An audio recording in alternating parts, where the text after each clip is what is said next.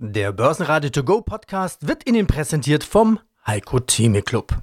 Werden Sie Mitglied im Heiko Theme Club. heiko-theme.de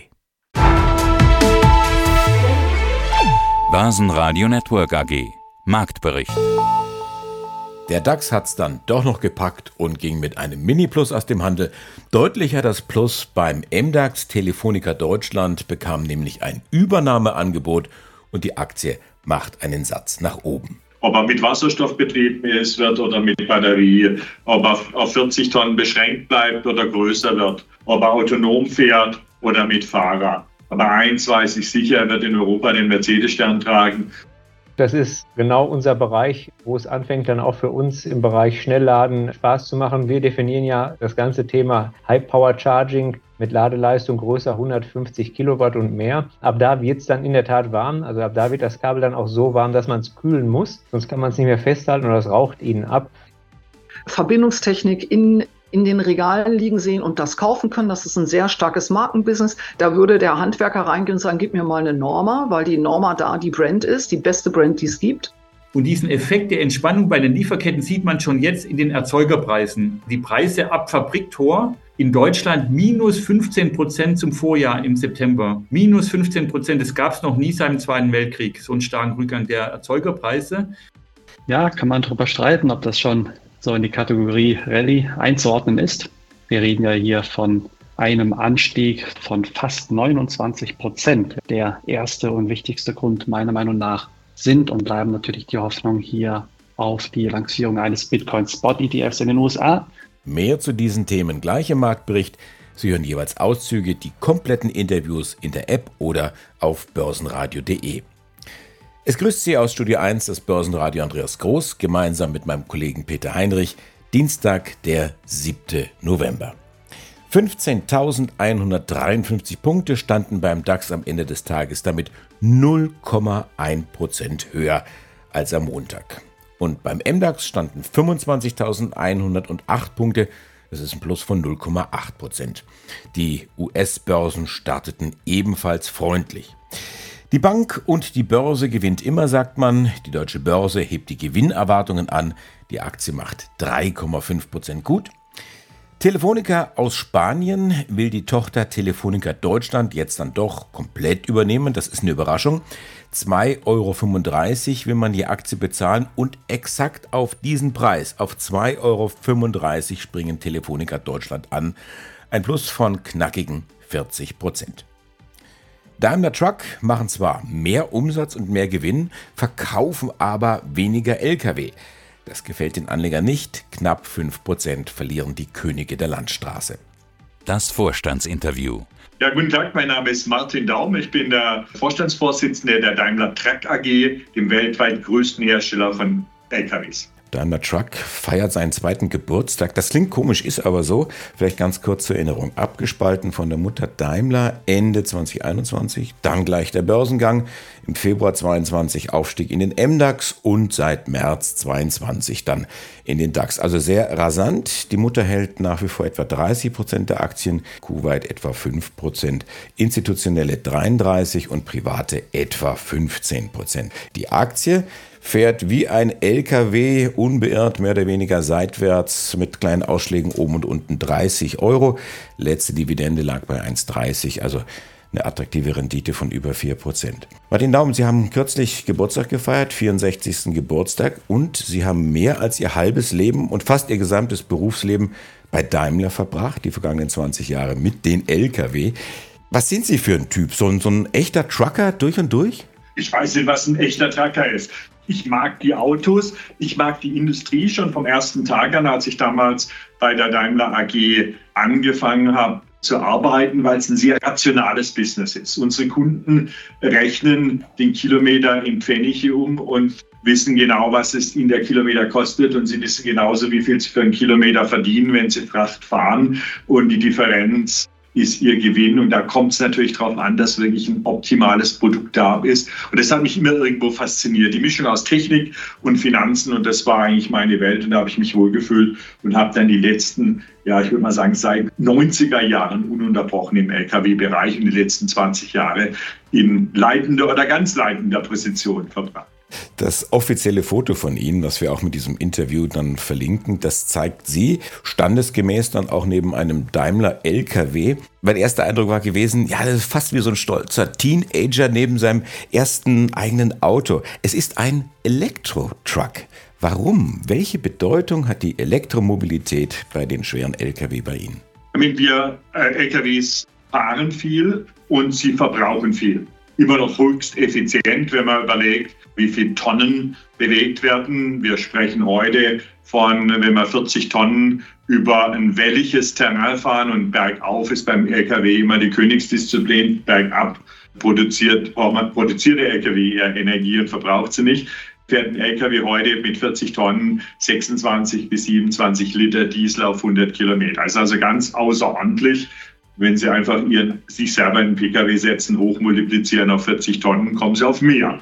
Zeigt, wie effizient Diesel-Lkw sind. Trotzdem multipliziert mit Jahreslaufleistung von über 100.000 Kilometern kommt da ein erklecklicher CO2-Betrag zusammen, die so ein Lkw ausstoßt. Und da wir gemeinsam den Klimawandel bekämpfen wollen, muss auch der Lkw mittelfristig auf Null Emissionen kommen. Und da gibt es nur zwei Möglichkeiten. Die eine Möglichkeit ist batterieelektrisch, die zweite Möglichkeit ist mit Wasserstoff betriebene LKWs. Und an beiden arbeiten wir intensiv und sind sehr zuversichtlich, dass wir zum Ende der Dekade eine weitestgehende Umstellung hinbekommen. Wo geht die Reise hin mit den Trucks? In was für Abschnitten denken Sie und wer sitzt am Steuer?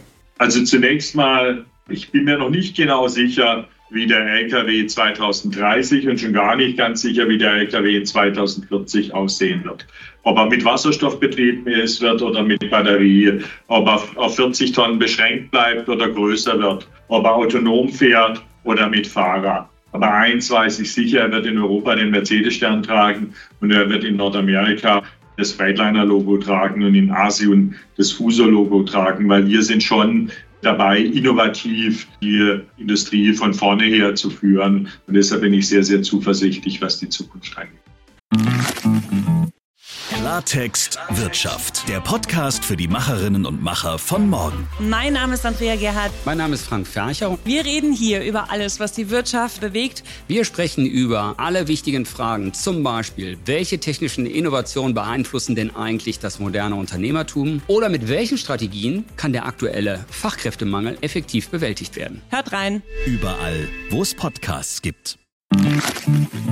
Quartalsbericht Michael Finger, CEO der Technotrans SE. Aus dem Studio des Börsenradio grüßt Andi Groß. Schauen wir uns die Zahlen an der ersten neun Monate. Der Umsatz wächst relativ deutlich, 13 Prozent geht es nach oben. Das Ergebnis aber geht äh, relativ deutlich zurück. Warum denn diese Diskrepanz? Also Thermomanagement ist natürlich weiterhin erstmal eine der gefragtesten Technologien und beschert uns auch weiterhin zweistellige Wachstumsraten. Das Ergebnis im dritten Quartal ist eigentlich nach einem Dip im Quartal 2 auf 6,2 Prozent gestiegen und liegt im Jahresverlauf bei 5,1 Prozent EBIT-Marge. Das ist insbesondere auf die im Halbjahr beschriebenen Einmaleffekte zurückzuführen, wie der Abbau von Rückständen und den damit verbundenen Einsätzen von Leiharbeitern und Fremdfirmen, wie der rückläufigen Entwicklung der chinesischen Wirtschaft und der damit verbundenen Restrukturierung unseres Standortes. Wir haben Aufwendungen für das durchgeführte Strategiereview veranschlagt und die sind im Quartal 2 und 3 reflektiert gewesen und natürlich auch der zeitlich verzögerte Preiseffekt, den wir an unsere Kunden erst verzögert weitergeben konnten durch gestiegene Material- und auch inflationsbedingte Lohnerhöhungen sowie der Aufbau unseres Standorts Steinhagen. Aber all diese Effekte sind erstmal, wie wir schon beschrieben haben, temporär, sind inzwischen weitestgehend abgeschlossen und das sieht man natürlich auch in dem isoliert positiven Quartalsergebnis im dritten Quartal von 6,2 Prozent dann doch recht deutlich. Die einzelnen Bereiche, ich habe ja mal rausgepickt hier, Energy Management, das wächst relativ rasant. Ist das eins zu eins zurückzuführen auf das Thema Energiewende? Der Bereich Energy Management äh, ist mit Abstand unser am stärksten wachsender Marktbereich. Wir sind als europäischer Marktführer für die Batteriethermomanagementsysteme für den Schienenverkehr wirklich gut positioniert und gewinnen ständig auch hier neue Aufträge. Auch im Bereich der Ladeinfrastruktur, wie zum Beispiel der zuletzt genannte Auftrag der Ultraschnellladestationen von ADS-Tech, wir befeuern das und da ist sicherlich die Energiewende eines der positiven Impulse, die uns auch in die Karten spielt. Aber auch der Markt für flüssigkeitsgekühlte Datencenter, der ist sehr attraktiv für uns und wir haben hier ein tolles Produkt entwickelt, alle Validierungstests bestanden und erwarten hier auch erste größere Aufträge in den nächsten Monaten. Warum eigentlich das Thema Schiene? Hintergrund meiner Frage, ich hatte heute gesprochen mit dem CEO von Daimler Trucks und die setzen ja auch sehr stark auf das Thema Batterie und äh, Elektrifizierung. Und da hat er gesagt, ja, wenn du so einen LKW, so einen 40-Tonner laden willst mit deinem herkömmlichen Strom, dann bist du dann mal 30 Stunden beschäftigt. Ja, also da hat ja keiner so lange Zeit. Deswegen geht man hier in Richtung Schnellladen, also mit, mit Megawatt wird dann da irgendwo drauf geballert und kann mir vorstellen, das wird dann auch relativ heiß. Ist das nicht so eine Steilvorlage für Technotrans? Ja, absolut. Das ist genau unser Bereich, wo es anfängt, dann auch für uns im Bereich Schnellladen Spaß zu machen. Wir definieren ja das ganze Thema High Power Charging mit Ladeleistung größer 150 Kilowatt und mehr. Ab da wird es dann in der Tat warm. Also ab da wird das Kabel dann auch so warm, dass man es kühlen muss. Sonst kann man es nicht mehr festhalten oder es raucht ihnen ab. Die Ladezeiten, die sind natürlich in der Tat noch nicht wettbewerbsfähig. Wenn man einen LKW 30 Stunden aufladen muss, dann fördert das sicherlich nicht die Marktdurchdringung und Akzeptanz. Und hier tut sich sicherlich viel in der letzten Zeit. Die Batterien müssen natürlich ein schnelles Laden hergeben, die Systeme ein schnelles Laden begünstigen. Wir sind in den Bereichen auch zum Thema Megawatt Charging sehr stark engagiert, äh, arbeiten da an cleveren Lösungen, genauso wie wir das schon seit einiger Zeit zum Thema High Power Charging und Schnellladen tun. Also da gibt es momentan wirklich viele Projekte, die versuchen, gerade diese Ladeleistung zu erhöhen und die Aufladezeit zu reduzieren. Nur zwei Jahre nach dem Corona-Tief erlebt Fraport eines der lukrativsten Quartale seiner Geschichte. Und auch Airbus feiert und wird wohl sein Ziel von 720 Fliegern in diesem Jahr erreichen. Er wohne dagegen leiden, wie viele Chemiekollegen, unter schwacher Nachfrage und hohen Kosten. Und in den USA stellt Bürovermieter WeWork jetzt den befürchteten Insolvenzantrag. Wir hatten in den vergangenen Tagen immer wieder über die entsprechenden Gerüchte berichtet.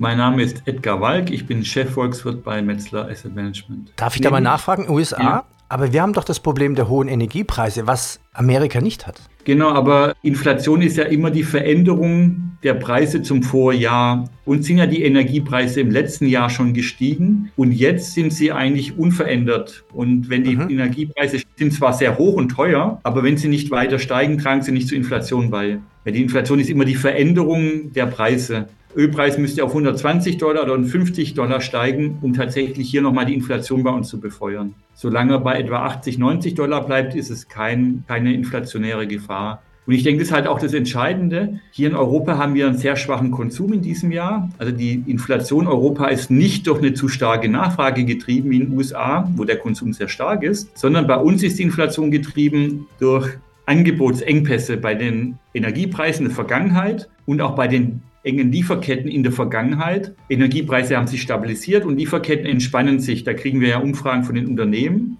Und von daher erwarten wir, dass gerade in Europa die Inflation im nächsten Jahr rapide fallen wird. Und diesen Effekt der Entspannung bei den Lieferketten sieht man schon jetzt in den Erzeugerpreisen. Die Preise ab Fabriktor in Deutschland minus 15 Prozent zum Vorjahr im September. Minus 15 Prozent, das gab es noch nie seit dem Zweiten Weltkrieg, so einen starken Rückgang der Erzeugerpreise. Und mit der Zeitverzögerung wird sich das dann auch auf die Konsumentenpreise dann übertragen. Hinzu kommt die schwache Konjunktur. Wir sehen jetzt auch, dass der Arbeitsmarkt sich abschwächt in Europa. Wir sehen eine fallende Geldmenge. Also die Monetaristen unter den Zuhörern werden sagen, oh, eine schrumpfende Geldmenge gibt es eigentlich gar nicht und ist ein ganz klares Signal für eine deutlich fallende Inflation. Das würden wir auch so sehen. Und im Moment, die Finanzmärkte erwarten so etwa 3% Inflation im nächsten Jahr. Der Konsensus der Volkswirte 2,7 und wir sind bei 2,0. Also deutlich niedriger, weil wir einfach sagen, Lieferkettenentspannung, Erzeugerpreise fallen dramatisch, Importpreise fallen, Arbeitsmarkt schwächt sich, Konjunktur schwächt sich ab, Geldmenge schrumpft. Inflationserwartungen sind sehr niedrig. Also ganz viele Faktoren sprechen von deutlichen Rückgang der Inflation der Eurozone im nächsten Jahr. Da habe ich zwei Nachfragen. Das heißt ja auch, wenn es starke Rückgänge gibt bei den Erzeugerpreisen, es wird ja nicht alles bei den Verbrauchern ankommen, das heißt, es wird auch hohe Gewinne geben bei den Firmen wahrscheinlich. Genau, also bei den Firmen, die praktisch die Produkte kaufen und dann weiterverarbeiten oder oder im Handel. Äh, oder im Handel, genau. Und zweite Frage, Sie erwähnten jetzt die Monetaristen, die sagten, schrumpfende Geldmenge gibt es gar nicht. Wie ist da der Zusammenhang? Genau, die Idee ist ja zu sagen, Inflation ist immer und überall ein monetäres Phänomen. Ja, und die, die Geldmenge misst ja praktisch das Geld, das den Konsumenten zur Verfügung steht. Und ich spreche hier über die Geldmenge M3, also das praktisch das gesamte Geld im Bankensystem mehr oder weniger, das den Konsumenten zur Verfügung steht. Und wenn diese Geldmenge schrumpft, heißt es, die Konsumenten haben weniger Geld für Konsum. Und wenn jetzt die Unternehmen die Preise anheben, dann wird sofort die Nachfrage nach den Produkten sinken. Die Konsumenten können die höheren Preise nicht bezahlen. Und wenn man mal zurückgeht ins Jahr 2021, da hatten wir ein Geldmengenwachstum von 12 Prozent. Ja, also die Unternehmen haben die Preise angehoben, die Konsumenten hatten sehr viel Geld auf dem Konto und konnten die höheren Preise auch sich leisten. Und so konnte sich dann die Inflation eigentlich manifestieren. Und jetzt haben wir genau das umgekehrte Bild. Äh, die Konsumenten haben weniger Geld auf dem Konto und können sich dann perspektivisch weniger leisten, was natürlich auch die Inflation deutlich rückläufig werden lassen wird, weil die Unternehmen Preiserhöhungen nicht durchsetzen können, perspektivisch. Also mit Blick auf nächste Jahr. Und das ganze Interview hören Sie auf börsenradio.de oder in der kostenlosen Börsenradio-App. Ja, schönen guten Tag. Mein Name ist Annette Stiebel. Ich bin CFO der Norma Group SE. Hier verantwortlich unter anderem natürlich klassisch Finanzen Controlling, aber auch Risk Management, Internal Audit und Investor Relations. Und aus dem Börsenradiostudio meldet sich Peter Heinrich. Ich grüße Sie. Ja, ich grüße Sie auch. Der Verbindungstechnik-Spezialist Norma Group. Unsere Themen heute natürlich die Quartalszahlen, die wirtschaftliche Entwicklung. Wir wollen auch verstehen, was verbindet Norma alles. Also viele Branchen von Wassermanagementlösungen, Thermomanagement, Elektromobilität, Nutzfahrzeuge. Um zu verstehen, was sie alles anbieten, da sollte jeder mal kurz den Webshop ansehen, für B2B natürlich. Und da gibt es alles von Muffen, Klemmen, Steckverbinder. Wie viele Artikel haben Sie eigentlich derzeit? Ja, wir haben weit über 60.000 Artikel. Wir sind aber auch in drei unterschiedlichen Business Groups oder Segmenten vertreten. Auf der einen Seite haben wir den Automotive-Bereich, auf der anderen Seite haben wir einen ganzen Bereich, der mit Wasserflow-Management zu tun hat. Und dann gibt es das reine Industriegeschäft. Sind also zum Teil sehr unterschiedliche Produkte. Ihre Q3-Zahlen besprechen wir gleich noch im Detail. Sie schreiben jetzt in Ihrer Pressemeldung, Streiks in den USA und flache Geschäftsentwicklung in Europa beeinflussen die Ertragslage. Was waren denn das für Streiks und wie sieht es denn wirtschaftlich aus mit Europa? Also wir sind ein bisschen getroffen worden, was unsere Umsatzerwartungen anging. Wir hatten ursprünglich mal geguidet und auch vor, mitteleinstellig zu wachsen. Wir müssen nun korrigieren auf ein niedrigeres einstelliges Wachstum, weil wir sehen, dass wir auf der einen Seite, wir sind mittlerweile sehr, sehr stark investiert in den USA. Wir haben mehr als 45 Prozent unseres Geschäftes in den USA. Und dort ist es von der UAW zu einem Streik gekommen, der eigentlich schon seit September herrscht. Man kommt dort langsam zu Agreements. Es hat aber dort Schichtabsagen gegeben und wir hatten dort wirklich täglich wesentliche Beeinträchtigungen, weil gesamte Schichten gar nicht stattgefunden haben. Und das Interessante war jetzt eigentlich, was uns zur Umsatzkorrektur in diesem Jahr jetzt gebracht hat, das aus USA auch zu vermelden ist, man kommt langsam in eine Einigung. Man sieht aber auch, dass man diese Schicht nicht mehr aufholen wird. Also wir rechnen momentan nicht mit enormen Sonderschichten am Wochenende und so weiter, so dass wir da sagen, dieser Umsatz wird sich verschieben ins Jahr 24, aber das ist der Punkt. In Europa sind wir ja auf der einen Seite mit schwierigen geopolitischen Lagen konfrontiert. Auf der einen Seite sicherlich der, der Ukraine-Konflikt. Auf der anderen Seite haben wir seit einigen Wochen jetzt den neuen Konflikt in, in Nahost, was immer wieder Turbulenzen bringt. Wir merken hier in Europa und gerade in, ja, in Europa insbesondere ein abflachendes Orderbuch in Sachen Automotive, dass wir einfach merken, wir haben ja dort Auftragsbücher, die wir lange einsehen können. Der Kunde sagt aber dann immer wieder kurz vorher gewisse Volumina ab. Das kühlt sich also ein wenig ab. Wenn Sie das ganze Interview hören wollen, dann gehen Sie auf börsenradio.de. Mein Name ist Timo Emden, ich bin Marktanalyst für Bitcoin und Co. Und aus dem Börsenradiostudio meldet sich Peter Heinrich. Grüß dich, Timo. Servus. Grüße dich, hi. Wir haben jetzt einen starken Anstieg von Bitcoin seit Mitte Oktober gesehen. Wenn man mal vergleicht, also im September war Bitcoin bei 23.000 US-Dollar, am 11. Oktober zum Beispiel bei 25.000 US-Dollar bei der Marke. Wo steht denn jetzt Bitcoin zum Zeitpunkt unseres Interviews? Ja, ziemlich genau bei 34.851 Dollar pro Einheit, also heute knapp unterhalb von 35.000 der psychologisch wichtigen Marke. Was waren denn die Gründe für diesen flotten Anstieg? Ist das sogar schon eine Krypto-Rallye? Ja, kann man darüber streiten, ob das schon so in die Kategorie Rallye einzuordnen ist. durchaus. Ja, gibt es Argumente dafür. Ich meine, wir reden ja hier von einem Anstieg, zumindest im vergangenen Monat Oktober, von fast 29 Prozent. Ja, die Frage ist ja, wie nachhaltig ist das? Aber ganz klar, der erste und wichtigste Grund meiner Meinung nach sind und bleiben natürlich die Hoffnung hier auf die Lancierung eines Bitcoin Spot ETFs in den USA.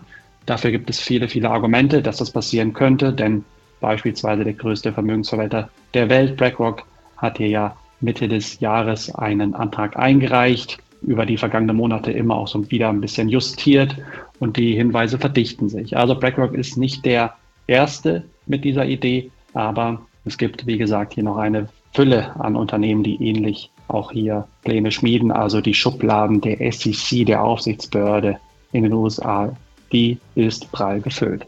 Dann haben wir auf der anderen Seite auch den schwelenden Konflikt, Stichwort Nahostkonflikt. Anleger zieht es dann ja doch immer irgendwie wieder in Anlagealternativen. Ja, wir haben einen Zufluss an Gold gesehen. Beim Goldpreis haben Anleger auch wieder zugegriffen. Das ist richtig, aber hier werden natürlich oder können natürlich auch Parallelen gezogen werden zu Bitcoin, also so eine Art Fluchthafen in geopolitischen Zeiten, die von Risiken behaftet sind. Dann, last but not least, übergeordnet natürlich auch hier die Geo- oder beziehungsweise nicht Geo, sondern geldpolitische Entwicklung, auch hier zusammengefasst, die Aussicht auf global sinkende Kapitalmarktzinsen für 2024, 2025, respektive, dass der Zinsgipfel in den USA, aber auch in der Eurozone erreicht sein könnte. Wenn Sie das ganze Interview hören wollen, dann gehen Sie auf börsenradio.de.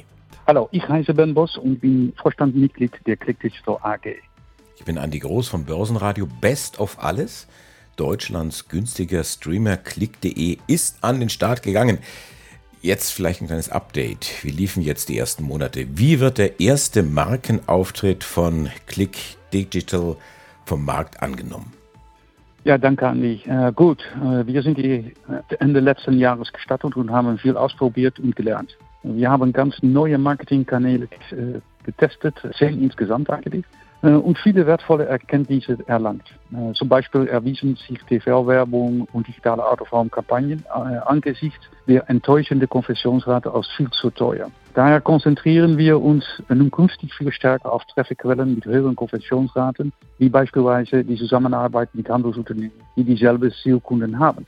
Da hatte ich gelesen, dass es eine Reality-Show gibt. Und ich habe mich gefragt, ob diese Reality-Shows im Fernsehen eigentlich doch funktionieren. Also ich persönlich konnte ja seinerzeit Big Brother schwer ertragen. Jetzt setzt ihr mit Like Us auf, ähm, ja, auf, auf, was denn eigentlich? Auf über 10 Millionen Follower. Wie du weißt, dann äh, bieten wir hier äh, viel Nischen-Content an und die Like Us-Serie und ihre Influencer-Stars haben ihre Fans. Und zwar gar nicht so wenige. Zusammen haben diese zehn Influencer eine Fangemeinde von über 10 Millionen Followern und damit eine sehr große und wertvolle Reichweite für Click.de. Übrigens, äh, und das ist eine schöne Story, die Anfänge von Click waren eng mit Brickwater verbunden, wo die Gründer Stimmrechte über Premium SMS verkauft und sehr viel Geld damit verdient haben. Jetzt hatte ich äh, kürzlich ein nettes Bild gehört von euch. Click ist kein Sternrestaurant, sondern ein Schnellimbiss. Kannst du diesen, diesen Vergleich etwas erläutern, erklären?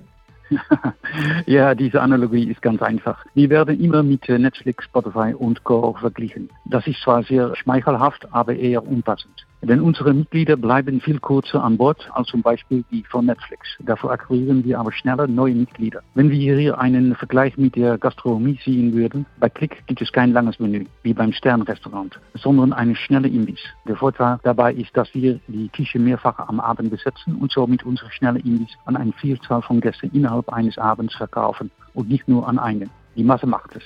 Ich bin Andi Groß, die Stimme des Börsenradio. Ich wünsche Ihnen einen schönen Abend. Börsenradio Network AG. Marktbericht.